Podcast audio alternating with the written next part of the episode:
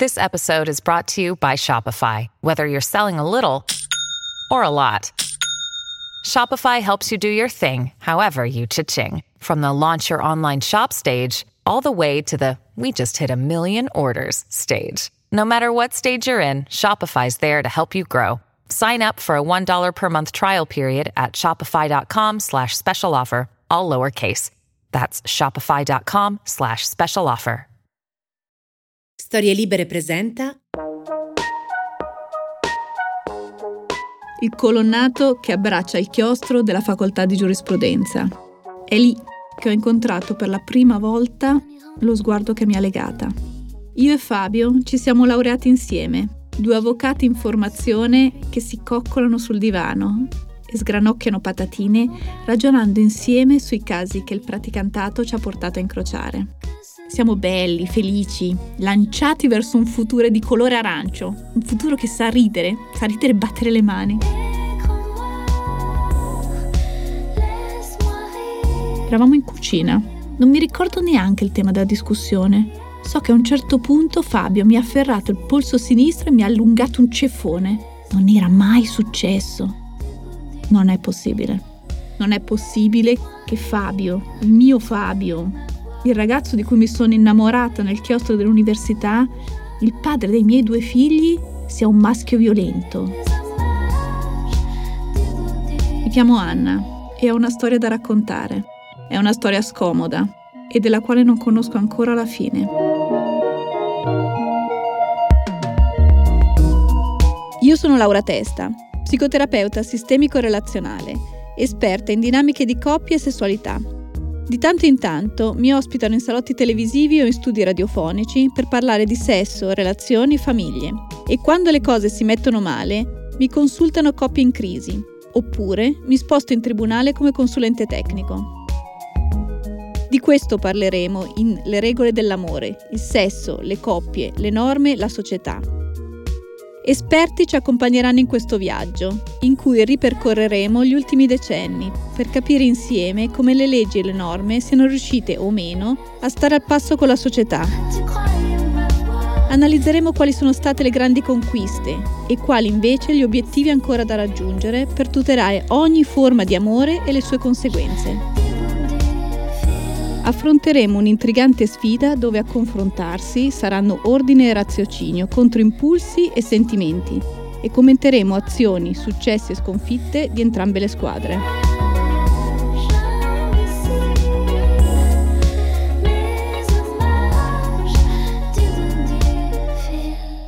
Oggi proviamo a scavare tra i risvolti di uno dei dilemmi che da decenni divide la società italiana quando un'offesa è da considerarsi una violazione, una violenza contro una persona e quando invece possiamo pensare che si tratta di un affronto al buon costume. Quando la condotta di un individuo deve essere punibile secondo leggi che tutelano i diritti della persona e invece quando secondo norme stabilite in base ai principi di una morale collettiva.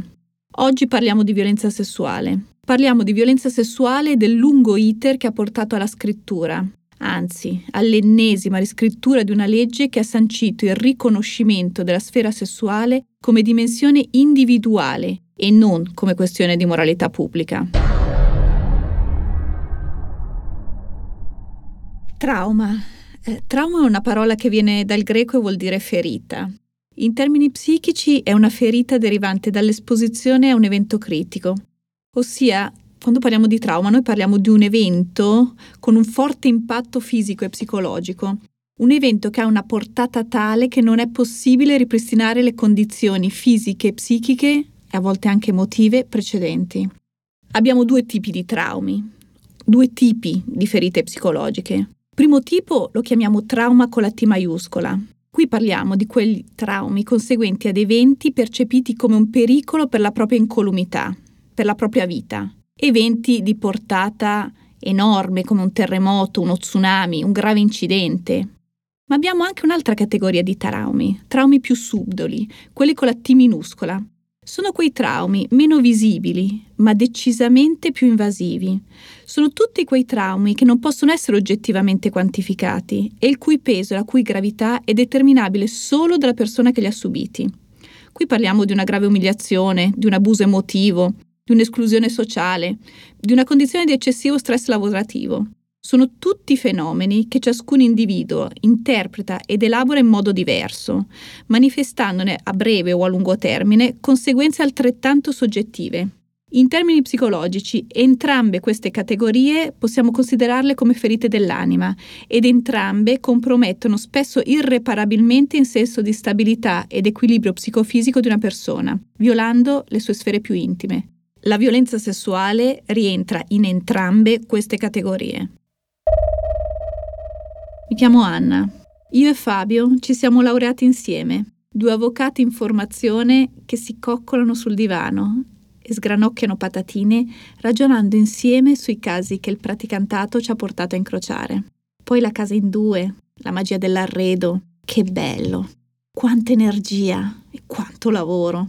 Fabio ha la fortuna di inserirsi subito in uno studio che è capace di valorizzarlo e per lui inizia una strada di autonomia e successo. Anche a me va bene. Lavoro in una realtà un po' differente da quella di Fabio. Lì è uno studio molto grande. Il lavoro non manca. Siamo belli, felici, lanciati verso un futuro di colore arancio, un futuro che sa ridere, sa ridere e battere le mani. A un certo punto ci troviamo addirittura in chiesa, vestiti a festa, con tutti gli amici e qualche parente. Siamo contenti. E io lancio il bouquet dalle scale del sagrato. Poi arriva Tiziano, il nostro primo figlio, io abbandono il lavoro da avvocato e mi dedico all'insegnamento. È una strada diversa, con tempi meno stressanti, più adatti però a una mamma. Non ricordo bene come vivessimo in quel periodo. So che Fabio rientrava sempre più tardi dall'ufficio, che ormai sul divano c'ero solo io a sgranocchiare le patatine. Il tempo passava in maniera incoerente, a volte veloce, a volte lento, lentissimo, e poi, poi come un fulmine. E nel fulmine c'era Mattia, il nostro, o meglio, il mio secondo figlio.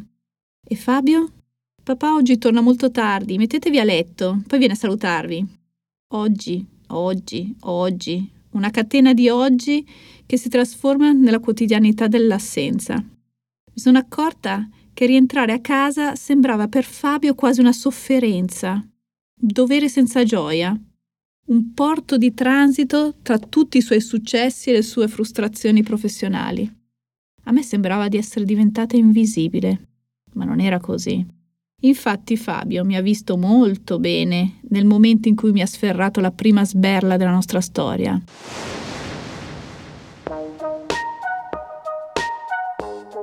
Ovidio, nell'Ars Amatoria, diceva Vis grata puelle, ossia la donna gradisce la forza, la violenza. Ci può sembrare un pensiero arcaico, ma questa convinzione è rimasta nelle pieghe della legislazione italiana ben oltre il tempo dei Romani. Risale infatti al 1982 una sentenza del Tribunale di Bolzano che vi voglio proprio leggere. Qualche iniziale atto di forza o di violenza da parte dell'uomo non costituisce violenza vera e propria, Dato che la donna, soprattutto fra la popolazione di bassa estrazione sociale e scarso livello culturale, vuole essere conquistata, anche con le maniere rudi, magari per crearsi una sorta di alibi al cedimento dei desideri dell'uomo. D'altra parte, pensiamo che fino a pochi anni fa l'atto sessuale era considerato un dovere coniugale al quale la donna non poteva sottrarsi, vincolata a una riconoscenza nei confronti del marito che, in molti casi, si occupava del sostentamento economico del nucleo familiare.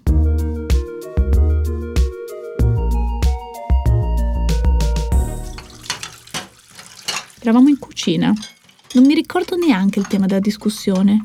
So che a un certo punto Fabio mi ha afferrato il polso sinistro e mi ha allungato un ceffone. Non era mai successo, ma neanche i miei genitori mi avevano dato una sberla in pieno viso.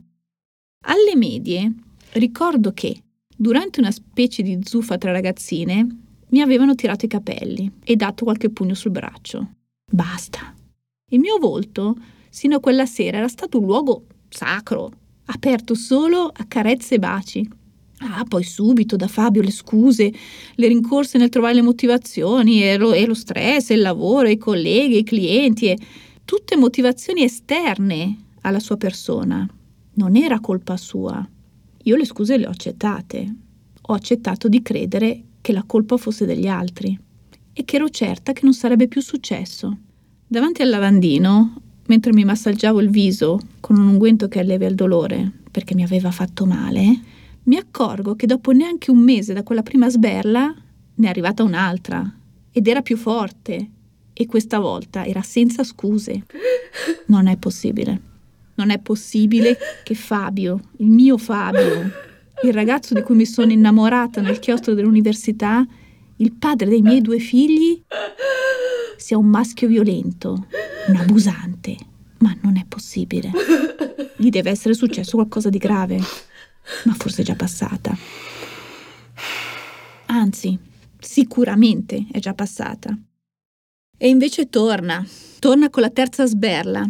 Arriva anche uno spintone che mi fa perdere l'equilibrio. Che strana parola, equilibrio. Una parola che adesso mi manca, ci manca. Fabio però non mi fa paura. Non penso possa davvero farmi del male, umiliarmi. E umiliarmi sì. Quello lo ha fatto però. Quello l'ha fatto con tre sberle. E adesso inizia con le parole mi schernisce, mi fa sentire inadeguata, sia come donna che come madre. E poi? E poi è il peggio. Io per difendermi metto sempre più distanze tra i nostri due corpi, ma lui sotto le lenzuola continua a cercarmi, ma lo fa con insistenza, con brama, con solitudine. Spesso io mi concedo pur di non farlo infuriare, perché so che si infuria. Il mio corpo sta tra le sue mani la mia mente vola altrove, penso ad altro. Però, anche qua c'è un però. Una notte ho provato a dirlo quel però e lui si è offeso, ha preteso ciò a cui un marito ha diritto, anche davanti ai miei continui rifiuti. Mi sono divincolata più volte da quell'abbraccio violento, scalciato con affanno, tentando di allontanare le sue gambe prepotenti. E poi non ci credo. Non posso crederci ancora. Sono stata stuprata dall'uomo che ho sposato. È una cosa che non si riesce neanche a immaginare. Non si riesce a immaginare. Quindi scusate, ma non la posso neanche pronunciare correttamente. Eccomi qui. Sono Anne e questa è la mia storia scomoda di cui non conosco ancora la fine.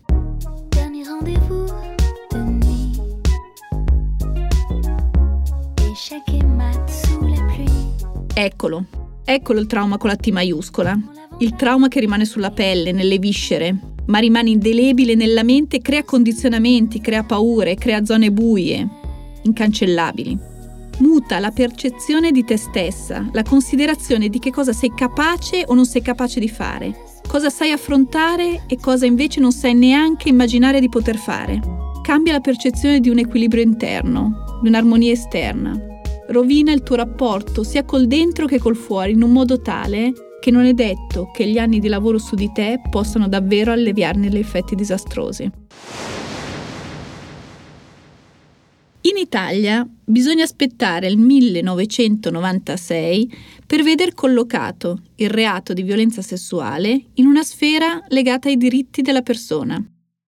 Fino a quell'anno, infatti, era ancora in vigore il codice Rocco del 1930 Secondo il codice Rocco, la violenza sessuale era un delitto contro la moralità pubblica e il buon costume. Vent'anni di iter legislativo. La prima proposta di legge fu presentata infatti nel 1977, un record addirittura anche per l'Italia. Si arriva così alla formulazione e all'approvazione della legge 66 del 15 febbraio 1996 che ha notevolmente modificato la disciplina legata a questo reato. La svolta compiuta con l'approvazione della legge 66 è stata quella di introdurre innanzitutto la definizione di un'unica ipotesi di reato, un reato denominato atti sessuali, includendo così in questa espressione anche tutti quei casi in cui non vi è stato un contatto fisico tra vittima e aggressore. Capiamo meglio. La precedente normativa prevedeva infatti una netta distinzione soprattutto in termini di pena fra violenza carnale e atti di libidine. Un progresso questo che afferma il diritto di ogni persona a non subire nessuna interferenza che possa alterare l'equilibrio e la tranquillità individuale, oltre che la sfera privata in generale. La legge del 96 è stata il frutto di un cambiamento culturale e sociale e ha sancito la volontà, anche da parte governativa, di sostenere il progresso di questo cambiamento.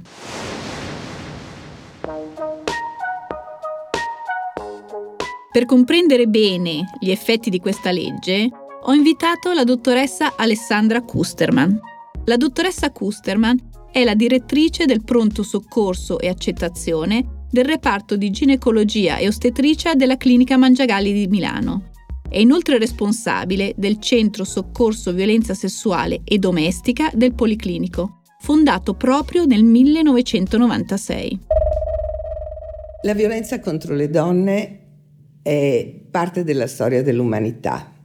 Da Zeus, che era un violentatore seriale, fino al ratto delle Sabine con cui è nata eh, la città di Roma e poi eh, a seguire gli stupri di guerra, eh, il cancellare eh, l'essere umano donna con un atto violento come lo stupro, è qualcosa che fa parte appunto della storia dell'umanità. Credo che eh, occuparsi di violenza contro le donne voglia dire occuparsi di molti temi che non sono solamente la violenza sessuale. La violenza eh, sessuale contro le donne è un piccolo pezzo della violenza morale, psicologica, fisica economica che viene attuata all'interno della famiglia. Sappiamo che gli stupri in Italia sono al massimo il 6% degli atti violenti che le donne possono ricevere nell'arco della loro intera vita. Il 6% da parte di sconosciuti, perché la maggioranza assoluta delle violenze sessuali di nuovo avviene nell'ambito di rapporti ben consolidati come è il rapporto di coppia. Nel nostro paese il concetto di capofamiglia, il pater familias, attribuito al ruolo di marito e padre, portava infatti con sé una serie di doveri ai quali la donna e i minori dovevano rispondere nella quotidianità. Il mancato adempimento a tali doveri poteva legittimamente comportare atti violenti da parte dell'uomo, atti al fine di stabilire l'equilibrio coniugale. Con l'entrata in vigore, il 1 gennaio del 48, della nostra Costituzione, viene sancita l'uguaglianza morale e giuridica dei coniugi, indebolendo così parzialmente la figura del pater familias. Fino al 1956 era ancora in vigore nel nostro ordinamento giuridico lo ius corrigendi, ossia il potere correttivo del pater familias, che lo autorizzava ad utilizzare la forza sulla moglie e sui figli.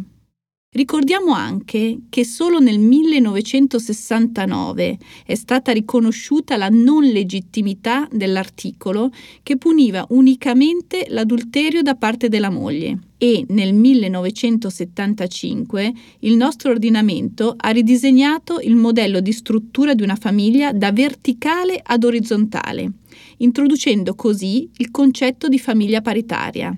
Sono passati però altri sei anni prima che venisse abrogata la legge che poneva l'offesa d'onore come giusta causa per reazione anche di tipo fisico del marito nei confronti della moglie. Un ombrello sotto il quale venivano spesso protetti casi di violenza domestica scaturiti anche solo da un rifiuto sessuale. Il grande cambiamento apportato dalla legge del 96 è proprio questo, è cambiato il punto di vista. Dottoressa Kusterman, che cosa è cambiato in Italia concretamente con l'entrata in vigore della legge 66?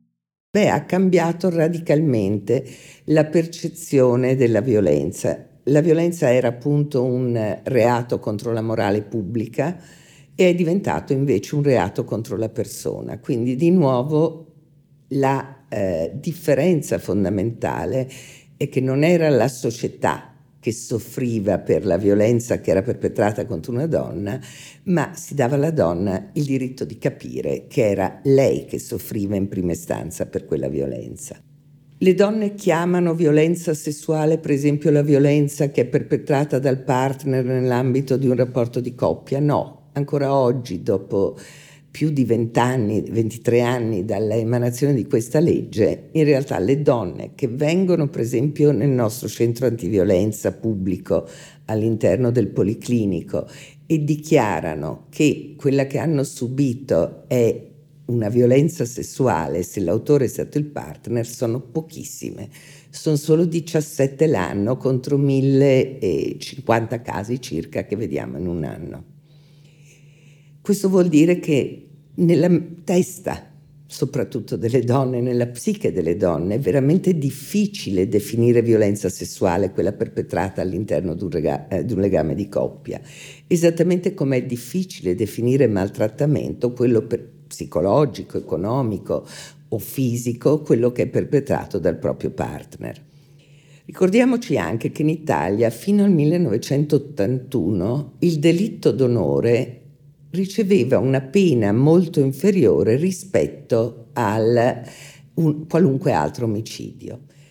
E quello che mi ha sempre eh, sconvolto del eh, delitto d'onore è che non era solo il partner che trovava la donna in illegittimo, veniva definito congiungimento carnale, che aveva una pena diminuita se lo cedeva, ma persino il padre e i fratelli di quella donna.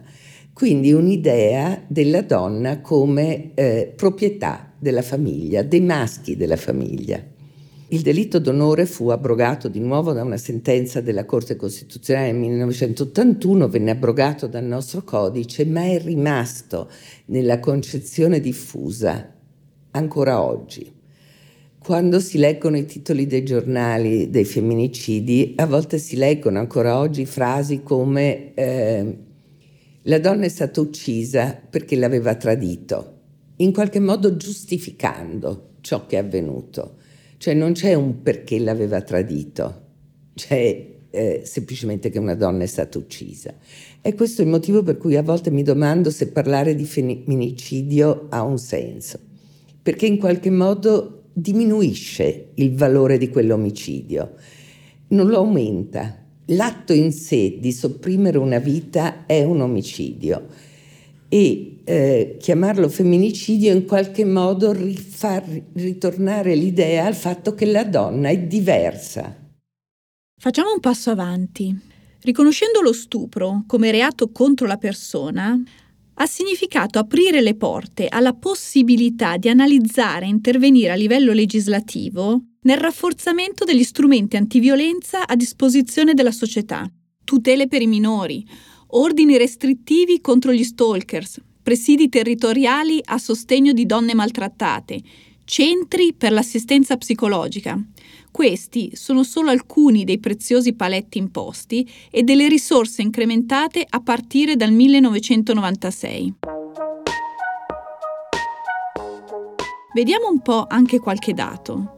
Dai dati Istat pubblicati a marzo di quest'anno, negli ultimi 5 anni sono 4 milioni e 353 mila le donne in Italia che hanno subito violenza fisica e sessuale, di cui quasi un milione e mezzo hanno subito violenza sessuale e 136 mila uno stupro rimane un fenomeno molto diffuso il verificarsi di atti di violenza ad opera del partner o dell'ex partner. Basti pensare che dal 2014 ad oggi oltre 850.000 donne hanno subito violenza dall'attuale partner e oltre 2 milioni, per l'esattezza 2 milioni e 44.000, dall'ex partner. Aumenta il numero delle denunce, ma c'è ancora tanto da fare per far sì che questi dati scendano veramente e non rimangano a livelli così preoccupanti. Nel 2017 sono state 123 le donne vittime in Italia di omicidi volontari, un dato che in realtà non ha subito grandi modifiche negli ultimi 25 anni. Dottoressa Kusterman, che cosa secondo lei continua a non funzionare? Beh, eh, le cose che continuano a non funzionare, secondo me, nella violenza contro le donne sono a volte molto banali. Un esempio, la donna è legalmente sposata con quell'uomo e ha dei figli in comune con quell'uomo è ovvio che non può essere negato a un padre, anche se maltratta la madre, di vedere questi figli. Ma se viene fatto un affido congiunto vuol dire sottoporre questa donna al rischio ogni volta che incontra l'ex partner per consegnargli i figli. Bisognerebbe evidentemente tenere presente nel momento in cui si regolamentano le visite del padre ai figli anche le caratteristiche di quest'uomo, perché se un uomo è violento contro la moglie ha comunque compiuto un ulteriore reato, che è quello di aver fatto assistere quei figli alla violenza di un uomo contro la propria madre. Violenza che determina dei danni inauditi sui bambini, cioè può determinare una maggiore propensione nei maschi ad essere a loro volta violenti nei confronti delle loro donne una volta che inizieranno ad avere un legame stabile, può condizionare nelle femmine che hanno assistito prima dei 16 anni alla violenza del padre sulla madre una eh, coazione a ripetere lo stesso errore perché in fondo quel linguaggio violento è diventato parte integrante dell'immagine dell'uomo che hanno introiettato. Quindi è molto complicato, se vogliamo parlare di violenza contro le donne dobbiamo parlare anche di violenza contro i figli delle coppie e bisogna anche parlare del fatto che la libertà delle donne di dire no alla violenza non è poi così semplice. Se le donne che hanno due figli abbandonano per esempio il lavoro, come sappiamo che succede in Italia ancora oggi molto frequentemente, questo vuol dire che dipendono economicamente dal partner che lavora. Riciclarsi a 40 anni sul lavoro, a 45 o 50 non è semplicissimo. E questo è il primo vincolo economico che è importante ricordare. Il secondo vincolo è sociale la famiglia è ancora oggi considerata un luogo protettivo.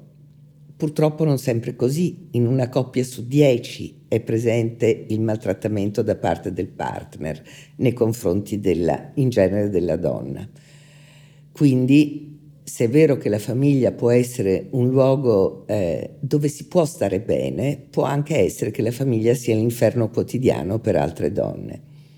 Parlare di famiglia in modo generico, esaltare l'immagine eh, della famiglia appunto da pubblicità, quella perfetta che mangia al mattino tutti insieme la colazione, in cui la donna prepara da mangiare, accudisce la casa e poi va anche a lavorare perché poi si chiede sempre di più da queste alle donne, non è esattamente il modello che hanno di fronte le donne che vengono maltrattate, ma si sentono colpevoli di non essere capaci di impedire questo maltrattamento e questo è uno dei tanti motivi per cui le donne non se ne vanno, oltre al fatto che hanno pressioni sociali e spesso della famiglia più allargata per evitare che rompano il legame familiare. Quindi siamo di fronte a un condizionamento sociale e familiare che fatica davvero molto a cambiare. Lo abbiamo purtroppo ripetuto più volte. Ma allora che cosa si deve fare? Io credo che riuscire ad arrivare a pensare una legge che metta in salvo le donne dal, eh, dalla violenza sia impossibile. Quello che mi limiterei a chiedere ai giudici, alle forze dell'ordine, è semplicemente di prendere sul serio le denunce che le donne fanno, di non considerare che prima o poi tornerà indietro, perché questo può essere vero, ma se quella donna ha deciso in quel momento di denunciare, deve essere immediato il soccorso che le viene dato. Possibilmente deve essere l'uomo ad essere allontanato il prima possibile dalla casa. La ringrazio davvero molto, dottoressa Kusterman, per questa analisi così chiara e incisiva dei riscontri che una legge tanto significativa ha avuto e di quello che ancora purtroppo non siamo riusciti a sradicare. Mi riferisco in special modo alla violenza domestica, e a tutte quelle distorte dinamiche psicologiche che si instaurano in una coppia, dinamiche che talvolta legittimano il verificarsi e il perpetuarsi di atti violenti del partner contro la fidanzata o la moglie. In questo episodio abbiamo parlato della legge 66 del 1996, la legge che definisce il reato di violenza sessuale come un crimine contro la persona e non più solo contro la morale. Questo era Le regole dell'amore, il sesso, le coppie, le norme, la società, scritto da me insieme con Elena Isella. Vi guideremo attraverso questo viaggio tra le leggi e le norme che hanno modificato negli anni la coppia e la famiglia. Continuate a seguirci su storielibere.fm.